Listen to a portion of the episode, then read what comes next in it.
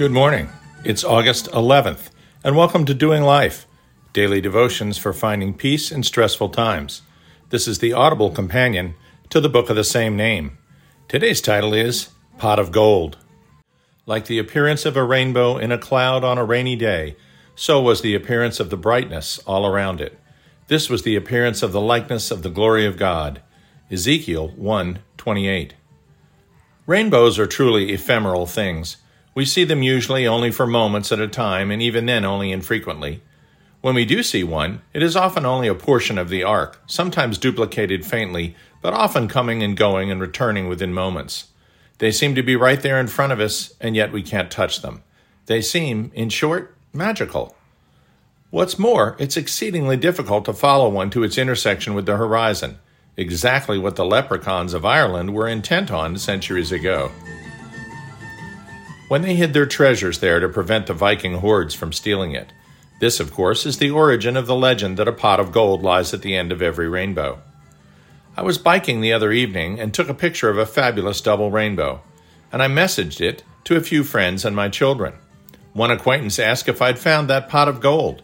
My son, a pilot, immediately texted back a photo of the very same rainbow, as he was seeing it several thousand feet in the air.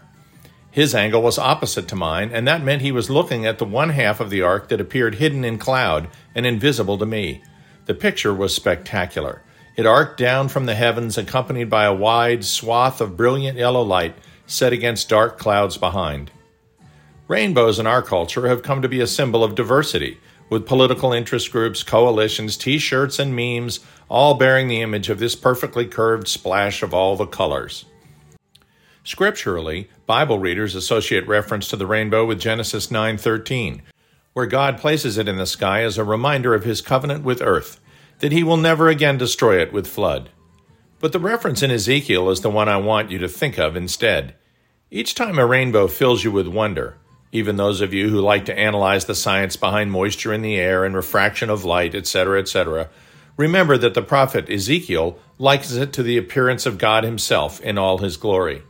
Let the rainbow be a reminder of God's omnipresence, of His overarching protection, for those who love Him and accept the rain as a gift. The refraction of light that allows you to see the full spectrum of colors is a momentary glimpse into the nature of our God. There are seven colors in the rainbow, the Hebrew number for completeness red, orange, yellow, green, blue, indigo, and violet. He is magnificent, indefinable, and his presence encompasses all that is because he is the creator of the universe. Let your next rainbow remind you not of treasure or destruction and flood, but instead remind you of the glory of the Lord, and that all good things do indeed come from above. James 1:17. If your life is so blue, then pick another color from the rainbow. Anonymous. The way I see it, if you want a rainbow, you've got to learn to put up with the rain. Dolly Parton. And when it rains on your parade, look up rather than down. Without the rain, there would be no rainbow. G.K. Chesterton. Dear Heavenly Father, we praise you for giving us this magnificent reminder of your presence. When we suffer in the rainstorms of life, you gift us with this image of yourself as the storm passes, making sure we don't forget your promises and your protection. Amen.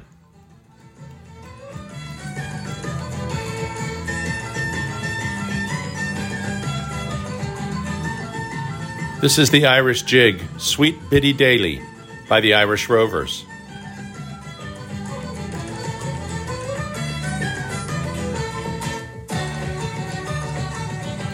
We'll see you tomorrow.